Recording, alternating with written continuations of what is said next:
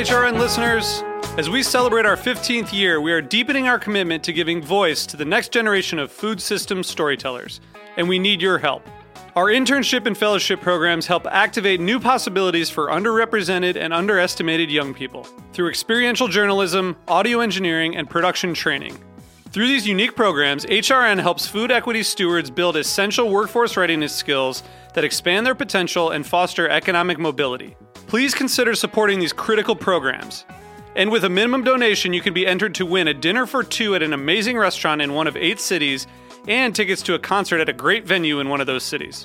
We have incredible partners across the country who have donated, as they also share our passion for helping to educate the next generation of food systems storytellers. Check out heritageradionetwork.org slash 15 to donate and enter to win today. That's heritageradionetwork.org slash 15 to donate and enter to win today. And make sure you donate before March 31st. Thank you. Today's program has been brought to you by S. Wallace Edwards and Sons, third generation cure masters producing the country's best dry cured and aged hams, bacon, and sausage. For more information, visit surryfarms.com. You're listening to Heritage Radio Network, broadcasting live from Bushwick, Brooklyn. If you like this program, visit heritageradionetwork.org for thousands more.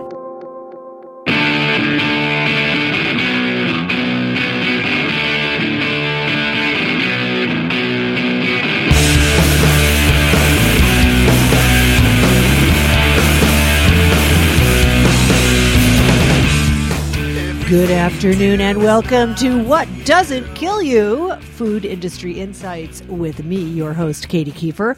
And today we're going to be talking about uh, shellfish aquaculture with my main man, Bob Rheault. Bob uh, was the president of Moonstone Oysters in Narragansett, Rhode Island. And for those of you who listen regularly, you know I'm a shameless and tireless promoter of all things New England and particularly Rhode Island. Uh, he was there at Moonstone for 26 years. He has a PhD in biological oceanography and is an adjunct faculty member at the University of Rhode Island's Department of Fisheries and Aquaculture. He served as the East Coast Shellfish Growers Association president for five years before taking the executive director's seat, which he now fills. Bob established the East Coast Shellfish Research Institute and has been successful in attracting several substantial federal research grants to address critical industry research priorities. We'll find out what those are. He is an active member of the National Fisheries Institute and is a passionate industry advocate. I can tell you that for sure because Bob was my main man in a recently published uh, story that I produced for Food Arts Magazine about shellfish aquaculture on both the East and West Coasts. And I learned more from Bob than I did from all of the other interviews that I conducted uh, together. So, Bob, welcome to the show, and thanks so much for giving me some time today on Father's Day. Happy Father's Day. Oh, well, thank you, Katy. I'm excited to be on. That's great. So, um, tell us a little bit about uh, East Coast Shellfish Growers Association, and then uh, we'll follow up with uh, more pithy questions about the uh, future of shellfish aquaculture and what's going on right now. Sure. Um, so, I represent about a thousand small farms from Maine to Florida. Um, with the emphasis on the word small, there's really only about a dozen farms that have more than 10 employees, so we really are dominated by mom and pops um, up and down the coast. It's about 60% clams and 40% oysters. Um, huge variability up and down the coast in terms of which states are, are doing it and which states are sort of watching. Um, but it's a it's a great industry to be an advocate for, and um, there's really no downside. I mean, it's Yeah, it's hard uh, to say anything bad about it. Yeah. It's a you know sustainable seafood. Uh, tastes great, nutritious and delicious, and uh, it's great green jobs. It's a growing industry, and uh, it's just uh, I'm very passionate about being able to support it because there's really no downside. Absolutely. Um, so, just in the last, I would say, ten or fifteen years, I, you can correct me, of course. Uh, it seems to me like the shellfish aquaculture um, uh, industry has really blown up. What do you think is the cause of that? Yeah, we're we're enjoying a really um, nice growth, pretty steady growth at about ten percent um, year over year. Even in the you know the challenging years of the recession, we were seeing this kind of growth. And it's I got to say it's not even up and down the coast, but in certain places like in Rhode Island and Massachusetts and Maine uh, and Virginia, we've been seeing you know astounding twenty percent a year growth. So it's really um, it's it's neat to see, and I you know if I had to guess why that is, I'd say that we're you know gradually recovering from a, a very old perception that shellfish are not safe to eat, and this you know goes back to the 1900s, early 1900s, really before we had figured out what causes illness. And we did some pretty unsafe things with our food back then, and you know we thought we got sick from bad air. Well, it was really the bad oysters, and when they finally figured out what uh, was causing these massive epidemics of cholera in the cities of New York and things like that, we quickly figured out, well, we can't be keeping our oysters or harvesting oysters from the the same place where we're dumping all our sewage.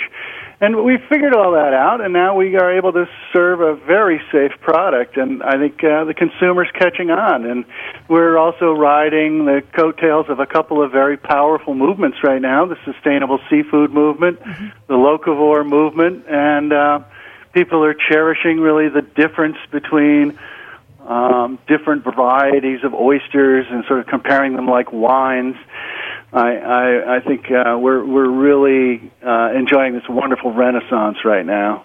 Uh, no doubt about it. Um, so, Bob, uh, give us a couple of things spring to mind. First of all, when you talk about food safety, I know a lot of people think that uh, months without an R are not safe to eat oysters in.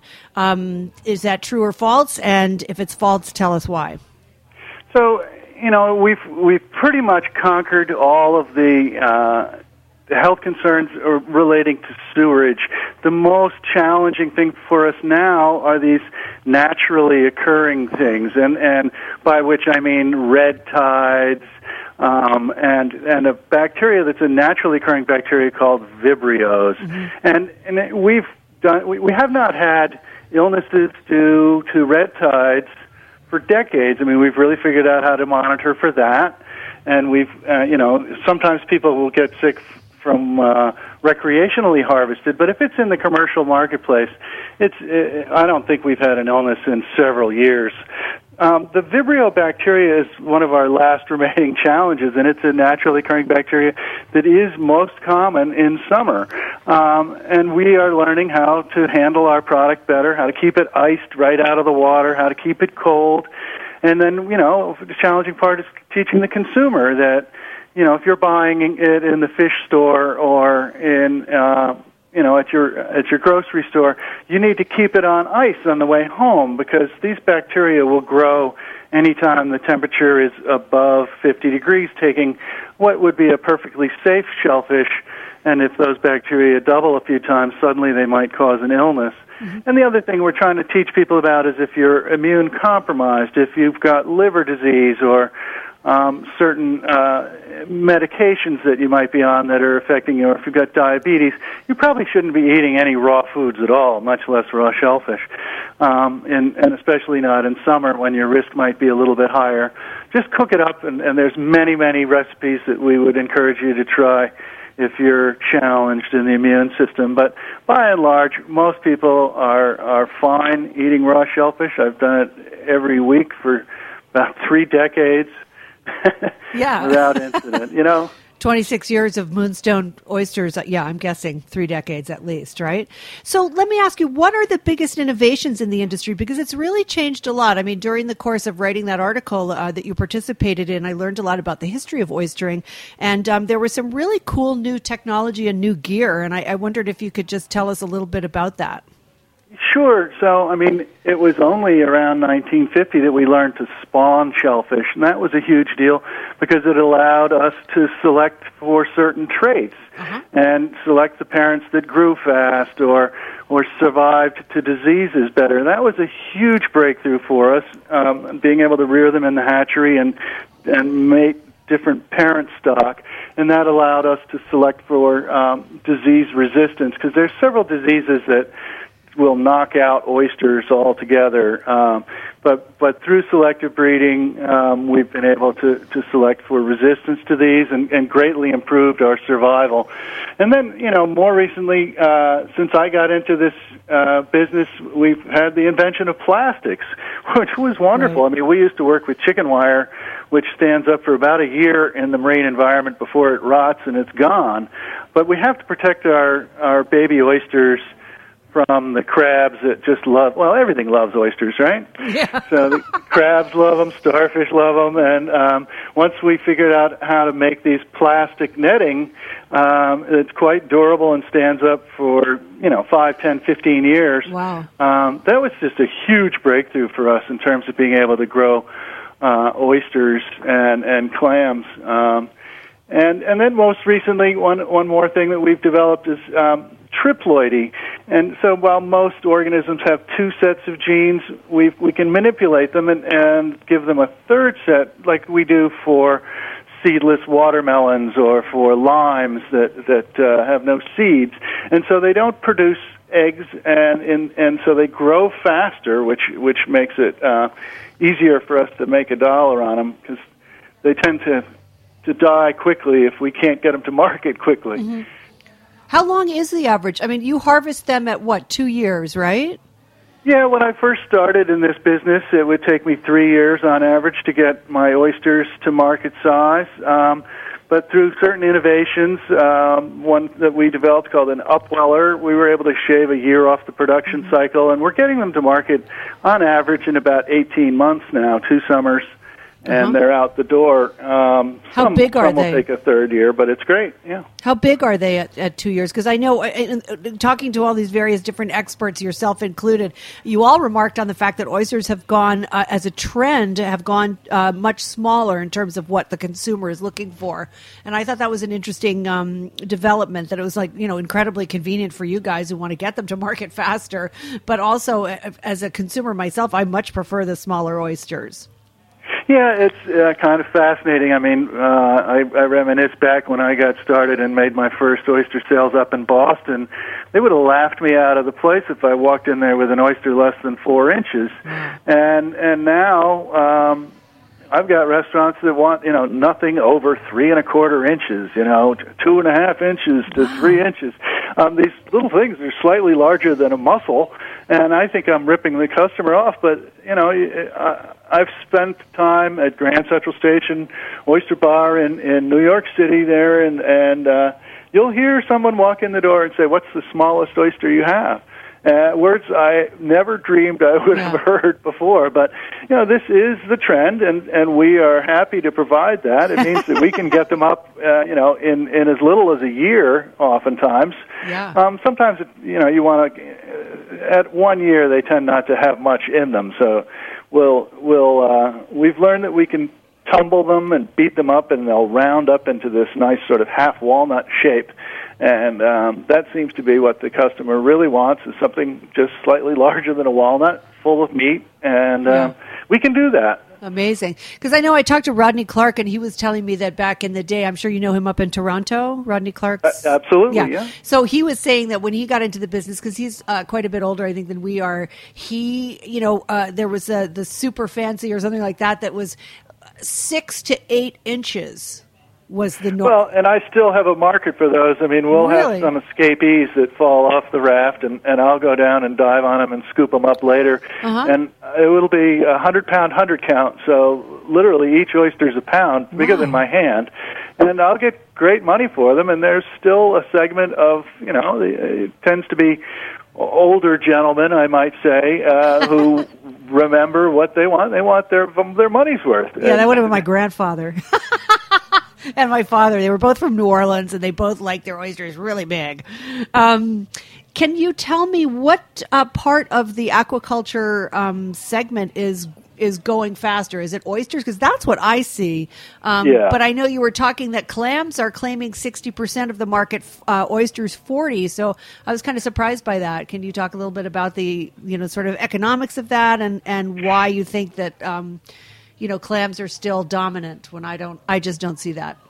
Well, so it was about 15, 20 years ago that we really figured out how to grow clams, and a number of states really went into it in large fashion, including um, Virginia and Florida. And um, unfortunately, too large a fashion, and the price collapsed uh, pretty much coast-wide from about 25 cents to about 15 to maybe 17 cents a Wow. clam. And um, so a number of the growers got out of it, and since then the production has remained sort of flat. And we've been seeing up on Cape Cod, where a lot of the growers uh, in Wellfleet, Mass, there used to be about 300 clam farmers. That number's declined over the last just five years, almost in half Ooh. in terms of the number of clams being grown out there, because they've found that they can grow oysters that are worth you know sixty cents. Right. And um, so they're you know it's not quite as much work to grow a clam. I call it benign neglect. You sort of plant them and scrub the screens every couple of months. Oysters are a full time job tending them, but um, Really? The Why is that? that what you do you receive do? To... is what's driving it, and we're seeing uh, almost almost all the growth on the East Coast is in oyster production. Uh huh. Uh huh. And the clams are hard shell clams like cherry stones and right. and uh, quahogs and exactly. What else do they do? Well, no, no gooey you know, ducks, they go no by exotics. many names, but uh, top necks, little necks, Mm-hmm. cherry stones. Um, it's all the same species. When we grow them on the farm, since the highest value is at the smallest size, we pretty much tend to get them all as little necks. Uh-huh. Um, anything that you see that's larger than a top neck in the market is probably a wild clam. Uh huh. Huh. And how many? I mean, uh, when I was talking to Perry Raso of Matunuck Oyster Bar, he was saying that because um, I asked him if he would ever start clam farming too, and he said no because he's getting the same price for them, and also the wild clams are still so abundant. I was kind of surprised to hear that there are still so many people who are involved in actually farming clams. If the wild uh, clam supply is is still quite uh, robust. So, and that that varies highly from state to state. I, I mean, see. we we do land about five million dollars in clams in the tiny little state of Rhode Island, but that's substantially down from twenty or thirty years ago when it was fifteen million. So, the wild stocks are. Uh, I'd say they're challenged in most areas. I mean, we are very effective predators, us humans, we, Yeah. when, and they they don't escape very well. I mean, they can't run away. So, um, if you've got a lot of clams somewhere, we're going to find a way to get them out. And um, I think pretty much coastwide, the the biomass of the wild clam is is not what it has been historically. Interesting. Listen, we have to take a short break, right, Joe? We have to give a little sponsor drop now, and uh, we'll be right back. Please stay tuned with Bob Rheault of the East Coast Shellfishers. Shellfish Growers Association for a primer on aquaculture, shellfish aquaculture, and how it's going to basically save the world. So stay tuned, and we'll be right back. Today's program has been brought to you by S. Wallace Edwards and Sons. Edwards Surryano hams are aged to perfection for no less than 400 days and hickory smoked to achieve a deep mahogany color. The Edwards name is well known for its world-class aged and cured meats.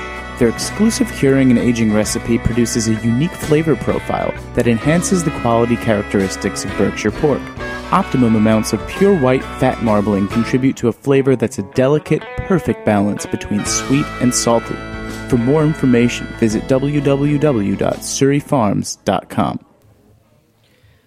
And we're back. This is What Doesn't Kill You with me, your host, Katy Keiffer. On the line with me is Bob Rheault, the East Coast Shellfisher. Uh, Gro- Shellfish Growers Association. Sorry about that. East Coast Shellfisher Growers Association, Bob Rheault. Um, and we are talking about uh, aquaculture uh, primarily on the East Coast, but it's a big business on the West Coast too. And, and Bob, you were talking a minute ago about how it generates $5 million worth of revenue in just the state of Rhode Island. But overall, what kind of money are we talking about in terms of shellfish aquaculture? Is it, um, will it, do you think, s- become a replacement for uh, the ailing fisheries of the Northeast, which um, have, you know, taken body blow after body blow uh, over the last few years between uh, the change in, in uh, marine fisheries uh, programs like catch shares and then the recent cod, loss of cod. Um, you know, it, it's it's not looking good for the fishing population in, in the Northeast, and I wondered if uh, if shellfish is going to take that place. What do you think about that? So I, I never like to say that uh, we would replace wild harvest fishing, and in fact, you know, most of the stocks in the New England uh, fisheries are well on the road to recovery. Cod has been a huge challenge, and and Huge. the quota cuts have been a huge challenge. But we had um, very significant issues with overcapacity that needed to be wound down, and and so it's been a real challenge. We've seen a collapse of the southern New England lobster fishery um, mostly because of we've seen dramatic increases in the temperature of the waters. Um, but the lobsters have moved north, and so Maine has got so many lobsters that they collapsed their price last year. So you know, there's changes in the environment, but we and and we are finding a lot of fishermen who can't find jobs or make a living on the water are switching over to aquaculture. I've got a lot of people in my association who are former fishermen or who fish on the side but are now making a living um, growing oysters. You talk to the gear suppliers, the guys who used to sell a lot of lobster pots, they're mm-hmm. still selling a lot of lobster pots, especially after a big hurricane, but now they're they're making twice as much money on oyster cages. Mm-hmm. Um, so there is this um, shift, and you know we in Rhode Island where there's 60,000 acres of water. We're only farming on 150 acres, um, and we're producing $3 million worth of, of oysters. Wow. So, at the rate of growth that we're experiencing, I, I expect we'll eclipse the wild harvest of clams in about three more years, mm-hmm. and then people will stand up and take notice. But it will never replace it. There will always be that wild harvest of well, clams. I, I certainly hope so. and we we don't we don't um, fight uh, you know over grounds. If there's a good quahogging spot, they don't let us lease it for oyster growth. So we're able to take non-productive areas and make them productive. Uh-huh. Very. That part is very interesting to me, and also the part about the water getting too warm for the lobsters. And um, so I, I, hadn't really been thinking of you in terms of lobster, but of course there are shellfish as well, um, and so are crabs. Do you also cover that in the East Coast Shellfishers Shellfish Growers Association, or is it just the the bivalves? Just the delectable bivalve morsels, the ones with two shells. gotcha. okay. Um, are there differences in flavor between the farmed and the uh, and the wild? So if you have, um, you know, if they're growing side by side, a wild oyster and a, and a cultured oyster, you won't be able to taste the difference in the meats. There might be you know a different look in the shell because we handle them differently. They might come from a different genetic stock, but um, the the fact of the matter is that they are what they eat, and they're eating the local plankton. And mm-hmm. while my farm was you know a mile or two away from Perry Raso's, and we could taste the difference in each other's oysters, yeah. it was pretty subtle. Um, and and an oyster, you know, a wild oyster grown in the same water as a cultured oyster, the, the taste will be you won't be able to differentiate between the taste. Now, different species, absolutely. Um, I was growing the European flat oyster for a while, and that tasted markedly different than yeah. the American oyster. Yeah, because on the East Coast, it's only Crassostrea virginicus, I understand, except for those few guys who wanted to do the flat oyster. Right, it, and um, it was the challenge getting permits, but a, a few of us have tried. They're they're not the easiest to grow. I mean, the the challenge is always to to do it and make money at it. Um, there's a number of species that we can grow that we can't either ship or they're they're just not they don't have enough value to justify the labor that goes into it. Like a a soft shell clam up here, we call them steamers. Yeah, um, it's just a low value product. We can grow them. Um, we just can't make money at it. Right. I used to grow uh, the bay scallop and they were great product, but they had a shelf life of about three days, which was not very helpful. Right. So that means you can only go into local restaurants with it because it's got to go and, right from the boat to the restaurant, right? So you know, and then there's things like the, the razor clam. We can grow them, but they get up and they swim away. Um, so that's a challenge. Uh-huh. You can't put netting over them to make them stay in place. Um, you know, there we're working on it. The uh-huh. challenges have not yet been surmounted. How's that? How's that? Okay, I get that. Um, you, you, make me ask. I, I was going to ask what other species, but you've kind of answered that. So scallops, not so great because they don't last very long. Razor clams, they swim away. What other uh, species are there? There's like geoduck clams, for instance. I know are grown out on the west coast. Manila clams are grown out on the west coast. Are we just not? Our water isn't cold enough, or we don't have the right uh, plankton conditions? What's why don't we grow that here? Well, you know, I think the geoduck clam, which if if your listeners haven't seen one of these monstrosities, they grow to like five pounds. Um, these clams are, are like a steamer on steroids. Yeah. They're really quite prodigious. Um, but I like that we- word. we- they are disgusting. we we uh, it's an exotic species here, so we would not be able to get permits to grow Oh, uh, a non-native clam like the Uh-huh. manila and the the geoduck. The manila was actually introduced unintentionally with some oyster seed um, that they were bringing over from Japan when they were getting started using the the Japanese oyster on the west coast. right. We we also do well um, on the East Coast with mussels, and while it's taken the U.S. a little bit um, longer to get into this, up in in Canada, Atlantic Canada, and, and on the West Coast as well, it's a multi-million dollar industry, and we're trying to get this started on the East Coast here in New England because we know that U.S. imports a tremendous amount of uh, the blue mussel Yeah, that's crazy. and um, they're relatively easy to grow, but um, we're challenged getting permits, uh, and um, lots of people don't want to see somebody farming in their viewscape. So, um, well, aren't mu- I mean mussels you can grow on long lines. exactly. So you're doing. I mean, some people are doing that, like out in Narragansett Bay. But when you and I spoke uh, a few months ago about this, you were telling me that there are a couple of pilot projects for growing, you know, enormous amounts of mussels, but in federal waters, and that somehow, uh, who controls that and who permits that? Um, those federal waters is still kind of ambiguous. Uh, can you talk a little bit about that whole permitting process? Because I think that's kind of an interesting issue. I mean, who's you know the state controls coastal waters off uh, what two or three miles off the coast of It- any given state. Right. It's out to three miles is state waters, and then it becomes federal waters. Uh-huh. So even in Rhode Island, we've got a little strip of federal waters between us and Block Island. Um, but um, and every state has you know sovereign rights to control what goes on in in their tidal waters, and and each state handles it quite differently. Um, but once you get out into federal waters, there's no established leasing authority.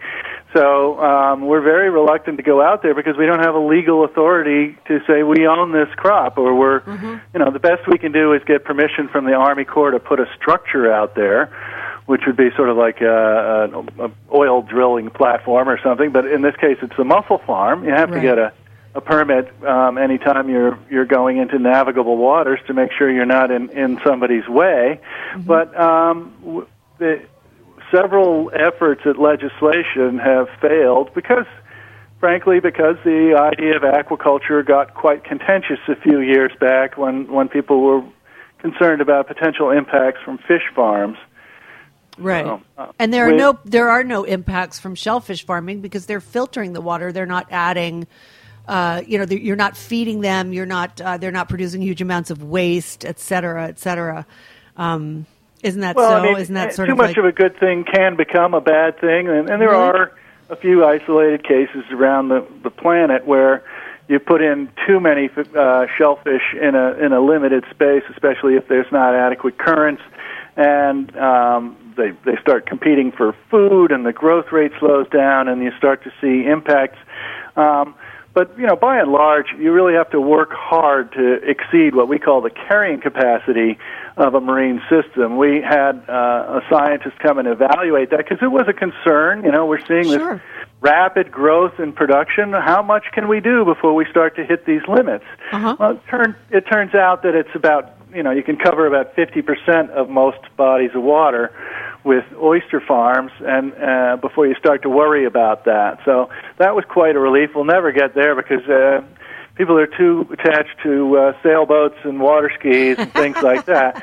But uh, you know, if we can grow three million dollars worth of oysters on 150 acres, we really don't need too much area to uh, have quite an impact and provide a lot of jobs and a lot of wonderful products. Yeah, absolutely. Well, I think that um, we have to sort of wrap it up here, but I think one of the things that struck me when we were talking earlier um, was the fact that this kind of aquaculture, because it has such a low environmental impact, really is kind of the wave of the future in terms of meeting the protein needs of our ever growing population and if uh, if predictions are to be believed and we'll be at 9 billion in I don't know 2050 then uh, the growth of shellfish aquaculture is going to be kind of crucial to our survival would you concur with that Oh, absolutely, and you know it's it's great because it's one of the most sustainable forms of food production on the planet. No impacts, no drugs, no chemicals, no Right. fertilizers, um, and it tastes great too. So yeah yeah, it's hard to argue with an oyster or a clam. If you love the bivalve, then you love the bivalve. And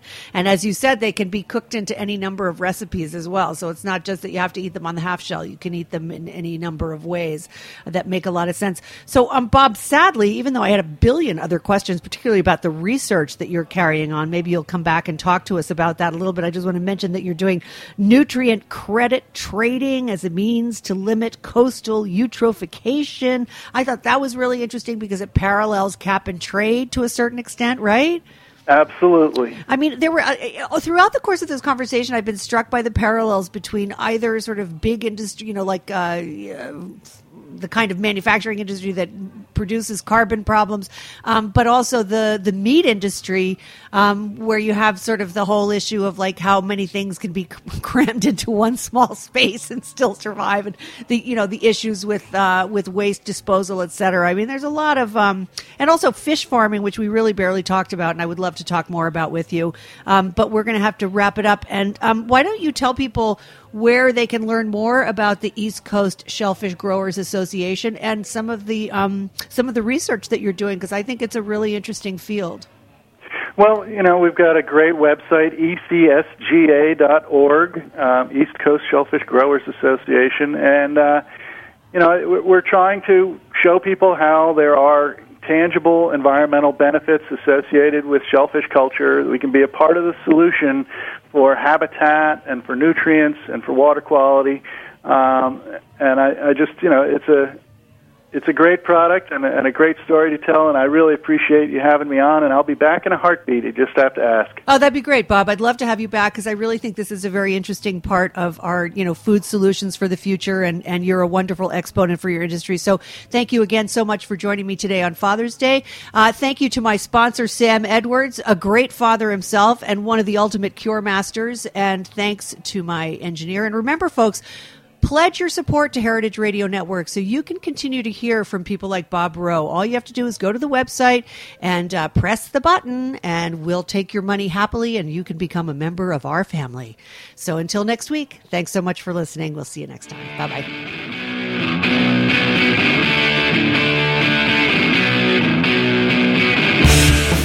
Thanks for listening to this program on heritageradionetwork.org. You can find all of our archived programs on our website or as podcasts in the iTunes Store by searching Heritage Radio Network.